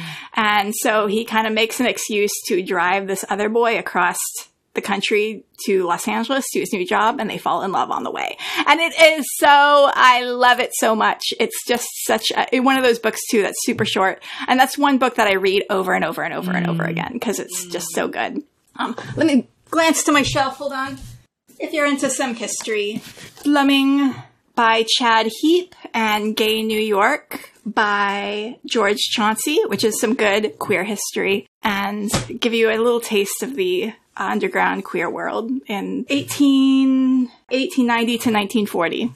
Amazing. Like you'll, you'll, your mind will be blown at how, especially in the 1890s, just how prevalent gay culture was, how everyone, whether you're a five year old kid or whatever, you knew gay culture existed. It was normalized. It was fine. It was part of life. And then the 1920s happened and the KKK rose to power and then, uh, gay culture got pushed underground. Oh, thank you for all those recommendations. My my list is expanding as it always does. oh, well, Carly, this has been amazing. I really, really appreciate talking been- to you. Thank you for doing the show. Absolutely. It's been so fun. Please tell everyone where where all they can find you after this. I'm on Twitter at Carly L. Heath, and I'm on Instagram. I always forget my Instagram profile if it's Carly L. Heath or, no, it's Carly Lynn Heath. I just looked it up.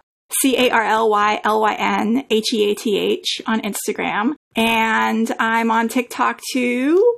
I think I'm like Carly Lynn Heath on TikTok. Uh, you will find me um, on carlyheathauthor.com if you want to go to my website, which has links to all my social media and stuff. And you can find The Reckless Kind anywhere books are sold. Uh, and uh, also, hopefully, your library. It's at most libraries. And definitely, if you, you don't see it at your library, ask them to order it. And I hope you like it. The audiobook is, I actually haven't listened to the whole audiobook, but like, I was very impressed with the audiobook narrators. Yeah, I I I enjoyed the book both ways. Yeah. Oh, thank you so much. Thank you guys so much for having me. It was a pleasure, and I'm sure we will talk more in the future. And we're excited to get to talk to Lillie as well. So this was hook you guys up. yeah, this was just awesome. So thank you again. And uh, for all of you listeners, please make sure to check out uh, Carly on the social medias. Check out the book if this sounded interesting to you. I I love it as a as a historian and as an ace and as a disabled person and as a hair worker. I love all the things. So uh, full endorsement from me. And other than that, give us give us a rating, a review on whatever platform it is you're listening to us on, and we'll see you all same time next week. Bye.